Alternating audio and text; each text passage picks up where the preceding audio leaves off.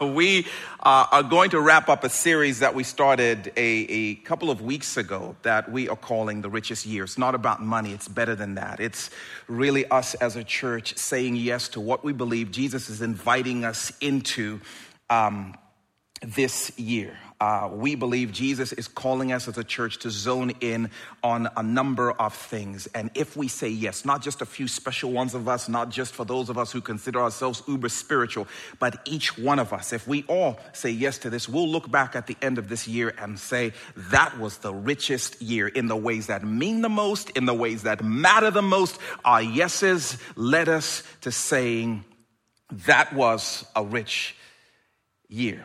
And uh, so we're going to continue that conversation uh, today. And for us, we believe Jesus is calling his church to re engage what he wants us to be and be about. And for us, we've narrowed it down to three things that we believe he's calling us to, to, to jump all in on. Um, the first is that, man, we would be a movement of people who are learning what it looks like to embrace people where they are that we want to be the, the hands and the feet and the voice of Jesus. We want to show and share his love in our world. And we want to start by embracing people where they are, loving and accepting people as they are, where they are. Before they change, before they stop doing whatever, before they believe what we believe, before we agree, before we approve, that we would accept and we would embrace because that's what Jesus did for us. And as we extend his love into the world, it'll be messy, it'll be uncomfortable, and yet we want to say yes to embracing people where they are.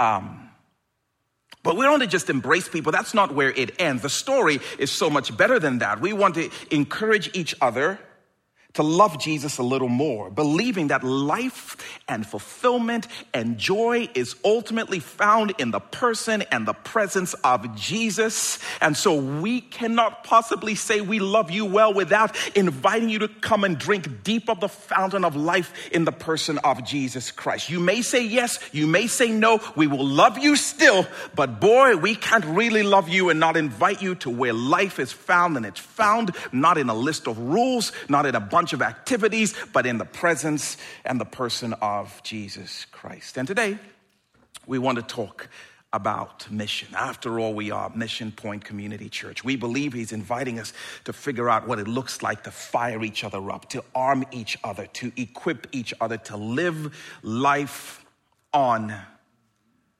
mission. Um, Man, I'm excited uh, about this. In fact, uh, Kirsten Criswell, our mission coordinator, is going to come and help me with the second half of this conversation because this isn't really a conversation until we figure out what does it look like for us to actually do the things we're talking about and not just talk about them. She's going to come and share some of the ways we believe the Lord is calling us to focus mission this year. And there is a place for every single one of you. The only thing missing is whether or not you will say, Yes. Um, if you have a copy of the Bible, meet me in Luke chapter 19. Luke chapter 19. Hey, if you've been here for the course of this series, uh, there's been a theme. We've been looking at Jesus' stories because we want to learn how Jesus lived and we want to learn what Jesus said. But there's a theme, and every single week, and today is going to be no different, Jesus Christ has gone to a dinner party. So if you like to party, PG party preferably, Jesus is your guy. He did not mind getting down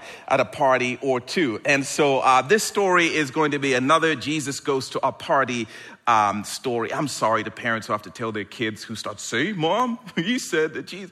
Uh, it's a different kind of party. But nonetheless, if you have a copy, meet me there, Luke chapter 19. Let's talk mission. Um, verse 1 says this, and we're going to pause just to make some observations. Jesus entered Jericho and was passing through. Now, this is an emotional story, and it starts in a really emotional way. Uh, when Luke says Jesus is passing through, Jesus is making his final approach to Jerusalem, where he's going to be betrayed and abandoned by his closest friends, where he's going to be tortured and killed. To gladly offer his life so that we undeserving people might have forgiveness and freedom in him. That's on his heart. He knows this is coming. And at this point in Jesus' life and ministry, he is viral. He is the most well known person on the planet. Uh, trending Jesus can't go anywhere without a crowd. And so when he steps into the Jericho city limits, you better believe there is a crowd in tow. Um, standing room only. Verse number two A man was there by the name of Zacchaeus. He was a chief tax collector and he was wealthy. Boo! That would have been the emotional response of Luke's original readers when they heard a tax collector showed up on the scene. Boo! Now we might read this and the thing we might notice is, oh, dude was loaded. Sweet.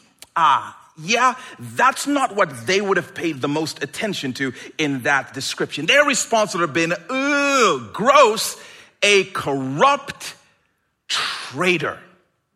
This would kind of be like me saying, um, so, um, really, really wealthy dude um, who was uh, a January 6th participant.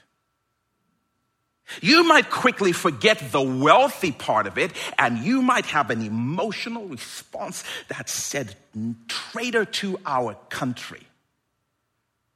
And oh, yes, I am fully aware of the fact that you hope I'm talking about the traitors that were inside the Capitol, or you hope I'm talking about the traitors that were outside the Capitol, depending on which traitor stirs your ire. I'm an equal opportunity offender. My point is, the emotions that stir up when you describe those people, whoever those people are to you, and one of you is wrong, but whoever those people are to you, that would have been the feeling when you said, tax collector, you traitor to our nation, except it would have been felt infinitely more. Zacchaeus was a Jewish man who worked for the oppressive Roman Empire. And he would use his power to bully and intimidate and threaten or imprison, whatever he needed to do to squeeze ungodly amounts of tax money out of his own people. So, dude was rich, but it was blood money a traitor to his own people in order to become wealthy and make the oppressive Roman Empire a little more wealthy. He would have been a hated character in that community, especially among the religious folks. But jerks are curious too. Verse 3. He wanted to see who Jesus was but because he was short, he could not see over the crowd. So, large bank account, apparently, uh, short stature. Uh, Zach had to lay eyes on this miracle working teacher he had heard so much about. The problem was no amount of his money could buy him a reserved front row seat when Jesus came into town. And so he couldn't see through the crowd. And so he became super innovative and reverted to his childhood days. And, um, dude uh, made a move. Verse number four. So he ran ahead and climbed a sycamore fig tree to see him since Jesus was coming that way. When Jesus reached the spot, he looked up and said to him, Zacchaeus, come down immediately. I must stay at your house today. I must hang out at your house today. I must come to dinner at your place today. So he came down at once and welcomed Jesus gladly. Boo! What? Jesus? Notice, by the way, I like this. It doesn't say that Jesus looked up and noticed Zacchaeus. He already knew he was there, he already knew his name. Without an introduction, he already knew his story, he already knew his reputation, he already knew what everybody said about him, and he already knew what everybody would say about Jesus if Jesus went to this guy's house for dinner. But nonetheless, I love this. Jesus didn't look up to notice Zacchaeus, he looked up to invite Zacchaeus. Well, more accurately, he looked up to invite himself over to Zacchaeus' world, which, by the way, is exactly how Jesus interacts with you. Oh, he knows you, he sees you, he knows your name, he knows your story, he knows how you've messed up long before you saw him. He saw you and he came after you and invited himself into your story. The only question is whether or not you said, Yes, please, like Zacchaeus did. I love this. I know who you are, I know what you've done. Got to come to your house. That's the grace of Jesus. I know what everyone says about you and what they'll say about me, but I've got to come hang out at your house. I don't know if I've mentioned, Jesus is calling us to be a church who accept people where they are as they are, no matter who they are, no matter what they've done, no matter how many taxes they've squeezed no matter what people say about them, and no matter what people might say about us on account of our embracing and accepting them. Verse number seven. All the people saw this and they began to mutter. Right? All these religious folks. He's gone to the the home to be a guest of a sinner.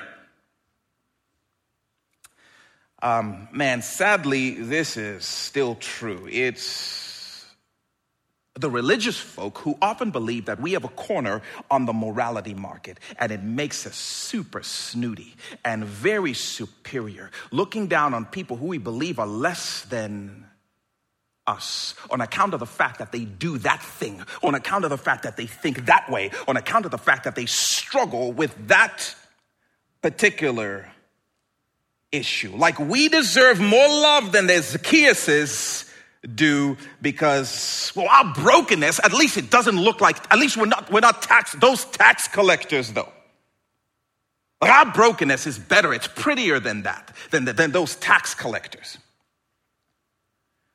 at least we're not dealing with that dysphoria. At least we're not dealing with those inclinations. It's different. Like our brokenness is cuter to Jesus. It requires less blood for us to be cleansed of our particular sin. That's why at Mission Point we use these tiny little communion things because we didn't need that much blood. We just needed a top off.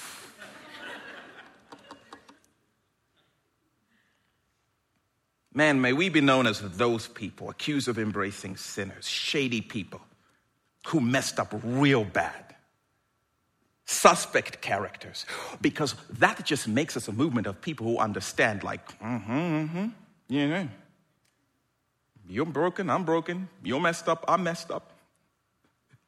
Jesus came, Jesus will teach for himself here in a moment. And I don't know what Jesus and Zacchaeus talked about, but it must have been a festive conversation. Uh, Zacchaeus must have heard about the love of Jesus that meets and embraces messed up people where they are, as they are. He must have heard that tax collectors are not exempt from free forgiveness and the overrunning joy that is found in the love of Jesus. I don't know how that was conveyed, but Zacchaeus heard it and he is stirred by the offer. Verse number eight Zacchaeus stood up and said to the Lord, Woo! How did we go from trending Jesus to now he's Lord? Something happened. Look, Lord, here and now I give half of my possessions to the poor, and if I have cheated anybody out of anything, I will pay them back four times the amount in case anyone had any questions just how rich this guy was. Half of my possessions, and I'll pay back anyone I've cheated out of anything four times the amount. Like, whoa, Z money. I didn't even ask you to do that. This guy encounters the love of Jesus just for a few moments and he is ready to give away more than half his stuff. This is such a beautiful see. His whole life was about accumulating more and more and more and more wealth. And yet a moment with Jesus had this guy saying, I found something more beautiful, so filling, more fulfilling than all of my stuff, and he is ready to give it up or at least repurpose it. Verse number nine. Jesus says to him, Today salvation has come to this house because this man too is a son of Abraham. Jesus just preaches the gospel of embrace. Um, the love of God has come to the most unexpected home, to the most unlikely person. And he says to them, because after all, Zacchaeus has in his veins the same blood that y'all do. He too is a son of Abraham, just like you. And I think there's an insinuation in that, because this man right here has the same brokenness in his veins as the rest of you do. He is no more, no less deserving of the salvation that has shown up to his house today. In the economy of heaven, I'm telling you, no matter who you are, no matter what you've done, no matter what you may be into, you are no more, no less deserving than the person next to you. That's one of the reasons the church has to absorb an attitude that says, I embrace you where you are, because you and me, same blood. And you and me, the same blood to rescue us from our brokenness, to make us whole. It takes the same thing for both of us. How could I possibly act or look or treat you as if I'm in any way better than you, especially if I've experienced what it took to make me whole. Verse 10, Jesus says, For the Son of Man, that's Jesus himself, came to seek and to save the lost, the most messed up, the most broken, the most, I don't feel like I should ever go into a church building again. Those people. That's who I came to introduce to my love. It is amazing that, again, it's often the religious community that is still shocked when Jesus goes after the people that are most broken, the people who've made the biggest messes. We're still surprised and even resistant when what we should be doing is joining him in his quest and finding ourselves in those very places embracing and inviting people to the life that we've found, the life that is found in Jesus Himself.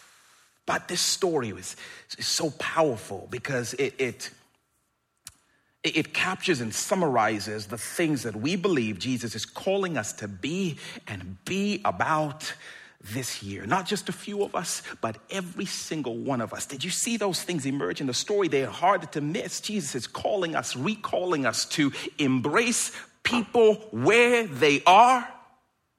Embrace people with, stop withholding love.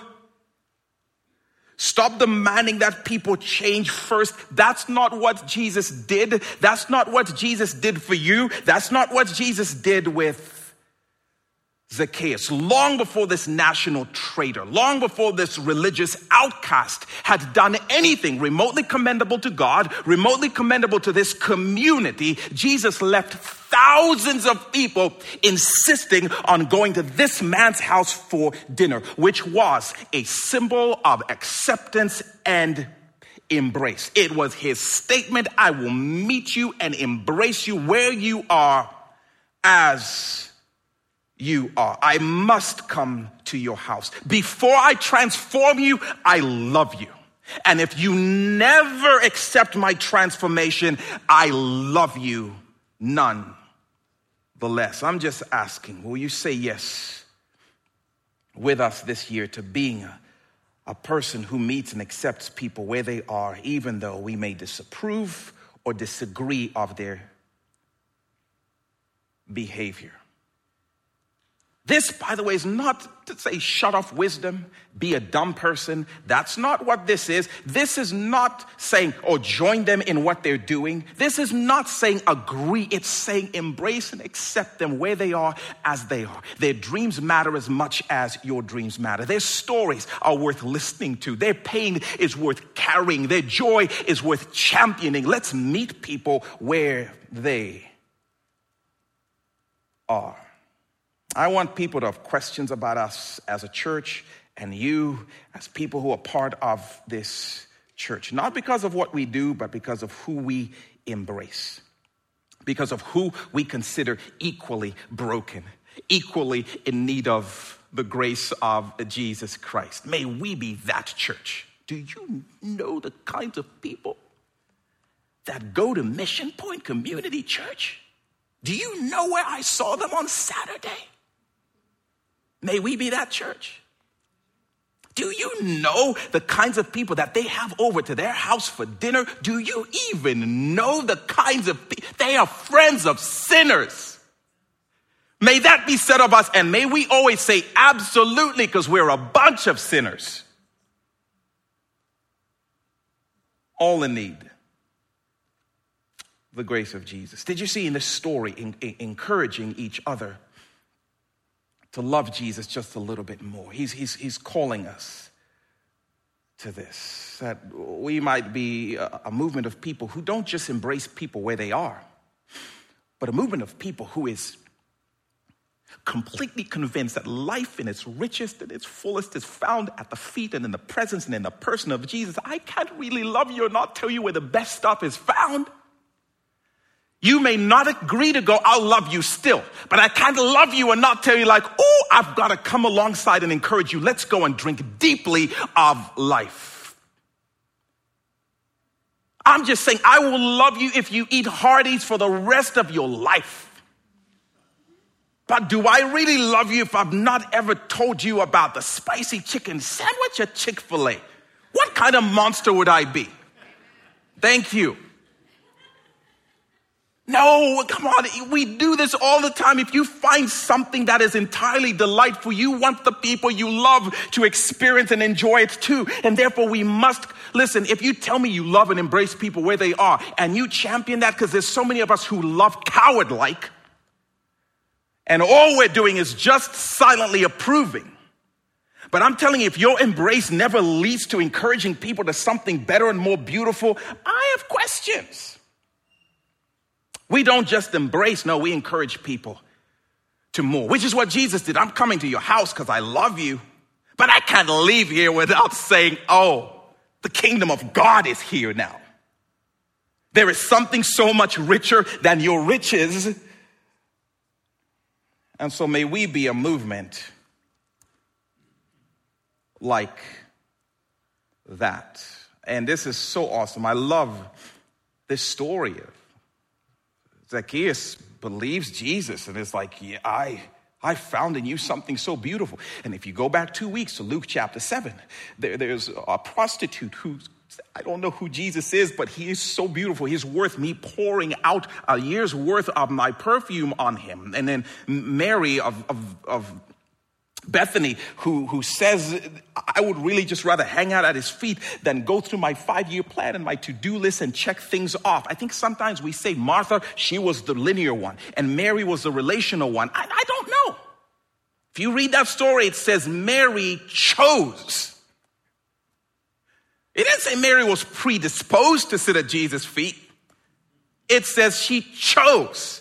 She had to have chosen that over a bunch of other things because it was too good to be with Jesus. We want to be a movement that continues to tell people that's where it's at, that's where life is at. He's worth everything, He's worth giving everything up just for a glimpse. We need to remind each other Jesus is better than all that we are chasing. And so you're going to hear us even over the course of the years. We invite you into places where we're talking about Jesus. If you come into this room, we'll be talking about Jesus. We will embrace you where you are, but you're going to hear us talk about Jesus. And we're going to encourage you, get back into community with each other because that's where we come alongside each other and say, How's your walk with Jesus this week, right? That's where we come alongside each other. You get into the classes that we're constantly teaching about how you better follow and enjoy the person of Jesus Christ. We don't just do that stuff because that's what churches ought to do. We do that because that's how we want to encourage people to love Jesus a little bit more. And we trust that you're going to say yes to those things more this year. But man, the last thing that shows up here is mission mission. I don't know if you noticed mission here. Zacchaeus encounters the love of Jesus. And his immediate response, immediate response, must serve the poor. What?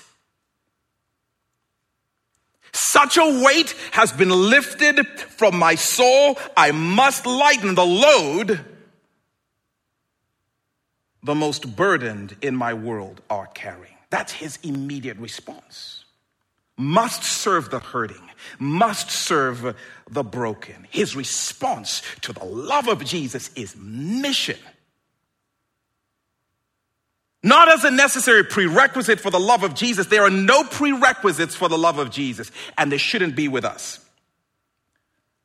But as a necessary response to the love of Jesus. Because as Jesus said in a different uh, controversial dinner, we looked at this two weeks ago, Luke chapter 7, verse 47. He says, But whoever has been forgiven little loves little. And the converse is true. Whoever's been forgiven of a great debt is going to love much, is going to get out of there and love greatly. If we're followers of Jesus who've been forgiven of our sin, we will necessarily love the hurting and the broken in our world. No question about it.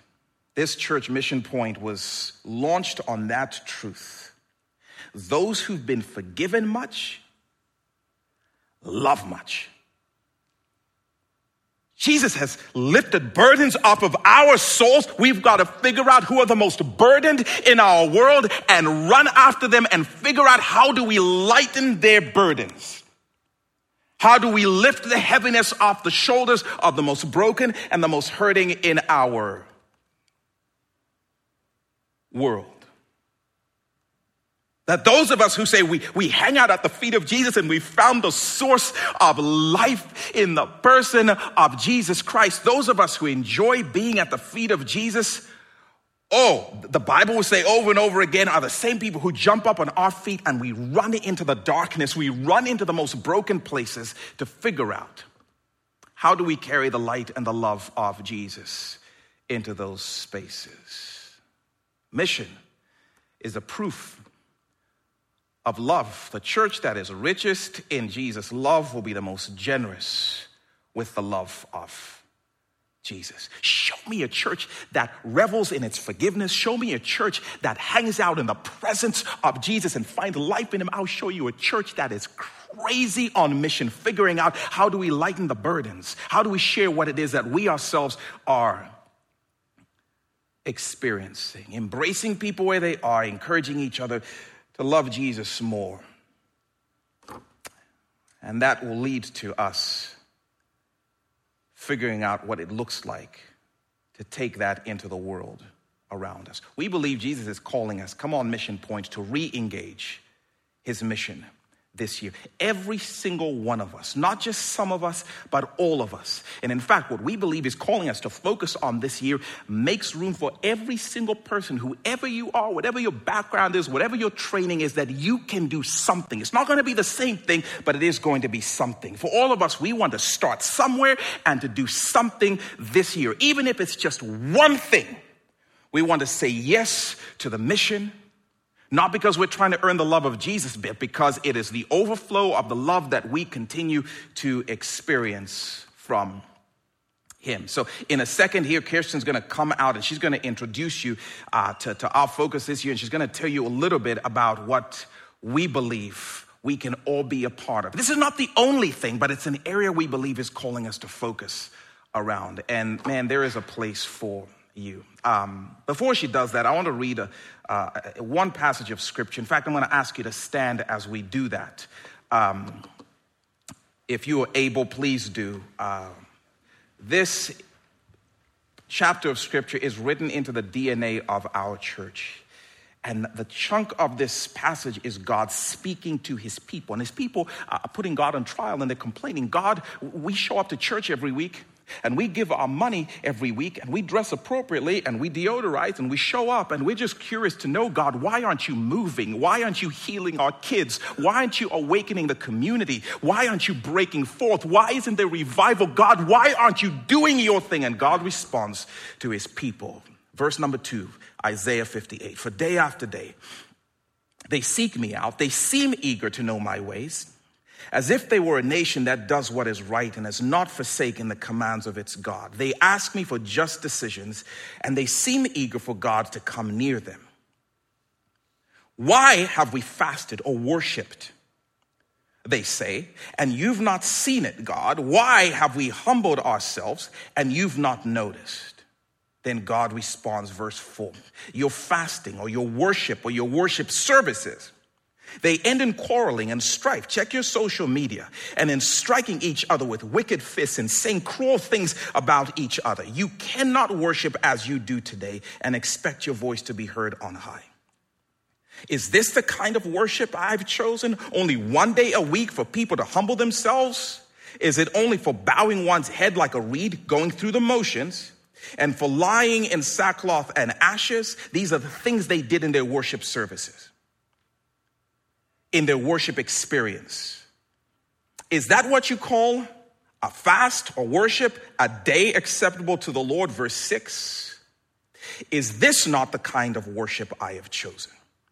Loose the chains of injustice, untie the cords of the yoke, set the oppressed free, and break every yoke? Is it not to share your food with the hungry and to provide the poor wanderer with shelter?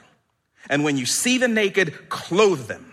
And do not turn away from your own flesh and blood. Then your light will break forth like the dawn, and your healing will quickly appear. Then your righteousness will go before you, and the glory of the Lord will be your rear guard. Then you will call and the Lord will answer. You will cry for help and he will say, Here am I. If you do away with the yoke of oppression, with a pointing finger and the malicious talk, and if you spend yourself and your stuff in behalf of the hungry and satisfy the needs of the oppressed, then your light will rise in the darkness and your night will become like the noonday. The Lord will guide you always. He will satisfy your needs in a sun scorched land. No matter what a pandemic does, He will provide for you and He will strengthen your frame. You will be like well watered gardens and like a spring whose waters never fail.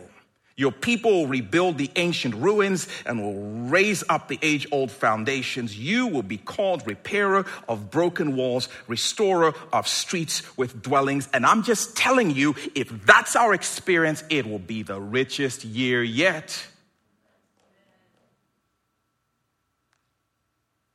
Those who've been forgiven much, listen, I appreciate all of y'all showing up at church on Sunday. But if Sunday worship doesn't translate into Mission Monday, God says, Y'all have missed the point, and Jesus is calling us, Come on, play your part in finding the most burdened in your community and do something about it and watch what I do. You're waiting on me, I'm waiting on y'all. Kirsten, somebody stop me. Come on out. Um, you can sit, by the way. Kirsten's going to share a number of practical things. Encourage you to give her your fullest of attention What I love about this morning is a sequence of how we started. First, by talking about communion and about baptism. This idea where our burdens, the burdens we were carrying of all of our sins, were lightened by Jesus coming onto the, into the earth and saving us. And we reflect on that through communion and the breaking of his body, the spilling of his blood, lightening our burdens right? And then we will celebrate soon baptism, reflecting what that has done in our lives. And now we talk and we we express simply the ways that us as a church are to live on mission and just like repeating what Kondo just said. Spending that time in this sequence now where we are invited to think through ways, how are we individually, each person here, there is no exception, finding a way to lighten someone else's burden because we have been lightened in some way. We have had something removed from our shoulders because of the act of Jesus. And that should propel us. That is contagious. It's inspiring. But sometimes we need reminders. I was thinking, like, maybe I should get this tattooed like everywhere. How do we remember this? Write it on our mirrors because we forget. The application part of when we meet together as a church is so important.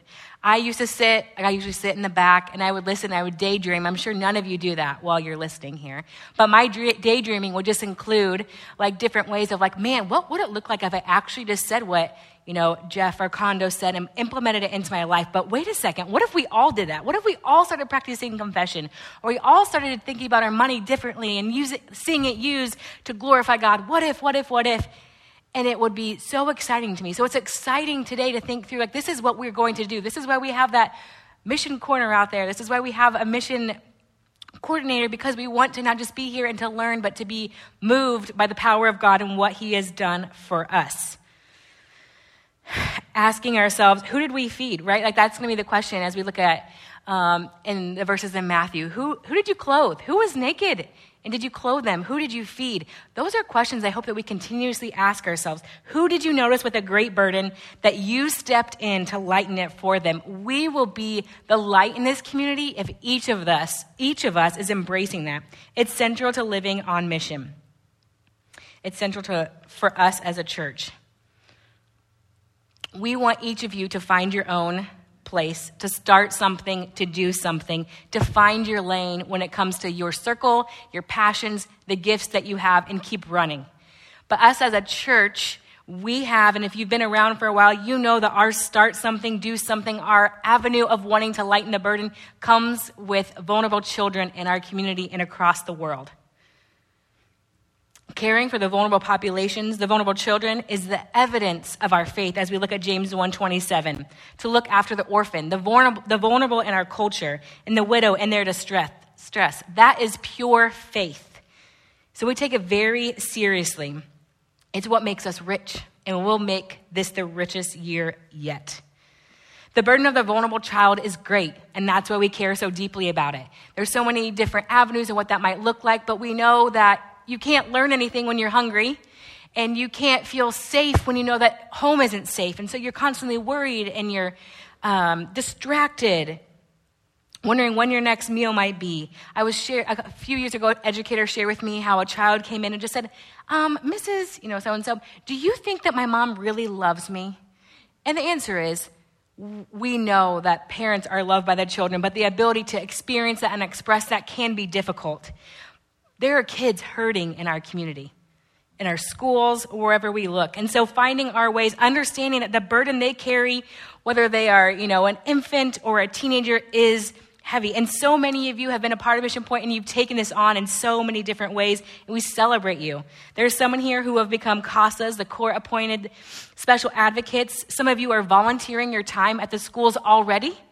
Um, some of you have become personal chefs and, you know, laundry people, you know, for some of our foster families. I don't know what you call those. Um, some of our college students have done tutoring and mentored so many of these kids that we've been aware of that just need an extra buddy. This is happening in Mission Point already, and we want to continue doing that anymore.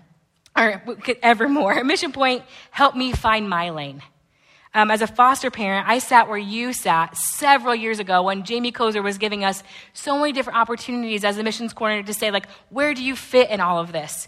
I landed as a foster parent. You may too, but that's not our hope. We're not looking that everyone say yes to fostering, yes to adopting by bringing a child into your home, but we are asking you to find your way.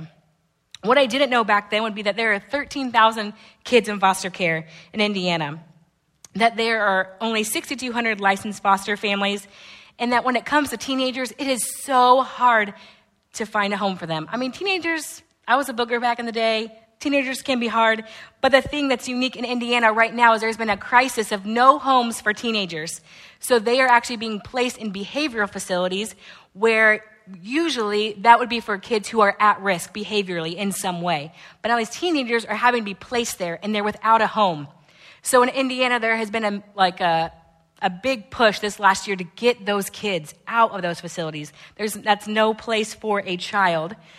And so they are making calls. I kid you not, I probably get three to five calls a week, excuse me, three to five calls a week asking about this. Sibling groups. There is such a need. I did not know this.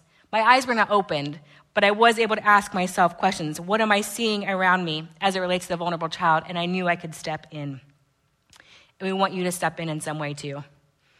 So, as we think about our mission focus for 2022, we're looking at this concept of wrapped champions for home and hope for every child. That's what we want you each to be is a champion. A champion is someone who believes and acknowledges and then makes a plan to make a difference in a child's life. Andy Stanley talks about how being able to do for one kid what you wish you could do for all kids. We want you to find one of those options, a way for you to do it, and there are many. We will commit to helping you learn what those ways are. We need to champion home, meaning we believe that children belong in families. They don't believe in those institutions and the, the facilities they have. They belong in families where they're going to be cared for and nurtured in some way. We also know that those families need resources and connections to be able to do that really well, and we want to help them do that. We also know that some children find themselves in a place where they need a home, and we want to help provide those homes or help others feel like they can provide a home. Then hope. We want all of this is for the hope of Jesus Christ right? When we go in and we step in and we alleviate anyone's burdens, we're hoping it's directing them right back to Jesus and that his light is shining higher and brighter. It's the act of letting a child know that they are seen, that they are desired, that someone wants them, that in a person we can express that because we know ultimately it's God who expresses that, and we want to bring them hope. And this is for every child in so many different avenues. It's the teen mom through Heartline Pregnancy Center, it's the connections with the school, like we've talked about, it's supporting the single mom, the teachers that we've talked to, it's, you know, encouraging the DCS workers and all the things that they see. We want to be a church that wraps around, that surrounds every child being champions of home and hope couple of years ago in one of the sermons we talked about how we want to be the church that is seen as the crazy church that all they do is they care about these kids and they're doing all these things. And that is what we want to continue to keep doing. And we don't just mean like i've said before fostering and adopting. So we see this in different levels like a 101 201 301 think about your class syllabus back in the day. The 101 would be that anyone can do something choose one and just do it so maybe that is attending one of our love ops. All of those are connected to a vulnerable child in some way. We are going to work with Agatas this year, sports ministry, supermarket sweep, getting food on the tables of children, as well as Love Ed, which was supporting and um, celebrating our frontline educators. But the 101 for you could just be that you are going to call Heartline once a month and ask them what size diapers are they low on. Or maybe you're going to look through your clothes, or when you're thrifting at Goodwill because you love that, you're going to pick out some really nice, gently used clothing to drop off at Winona Lake Grace Brethren's foster care closet. Maybe you're just going to commit that you're going to buy cereal, couple boxes of cereal every week or every month to drop off at combined community services. Choosing one is what we believe would at least get a start for us as a church we commit to bringing up ways and practical things for you to be like, oh, I could do that. I could do that. All of our love, op, love ops intend to do that. We make a big fuss and we do something grand with the hopes that later on you will figure out a way to implement that into your day to day life. You will expect we'll have some info meetings as it does be like um, as we do want to talk about becoming a foster parent and what that might look like. 201 would be more of like the preventative care to a biological family. We already have families in our church who are committed to come alongside a family that has um, a need and that that need if it's not filled could mean that they lose their kids and we don't want that to happen we want to empower them to do that 201 could also be stepping in to provide direct support to an adoptive family right as their kids come home or to a foster family through the duration of their of their time in someone's home, becoming that aunt and uncle, or becoming someone who brings a meal, having more of a consistent, not just a one time yes to the situation. And then 301, we jumping in and saying, yes, let's hear more about adoption. We're being, we're serious about this, or yes, let's talk more about foster care. And again, our commitment in that 301 concept would be that we will find ways to support you. Um, so many of our churches in this community are saying yes to foster care and wanting to have a, a part in that. So, helping you to know what's happening in our community to do it. We want everyone to choose something and to start somewhere. And that's what makes us excited to be this church. And when you are figuring those things out, share with us, tell us, let us celebrate with you. But as we move on with Wrapped and what we're starting for this year, I'm going to now talk about our first Love Op, which we have done for many years, and that is um, a basket, a support basket to adoptive families in our church who have adopted in the last two years, or um, a foster family. And this year we are extending this to any foster family with an active placement in Kosciusko County.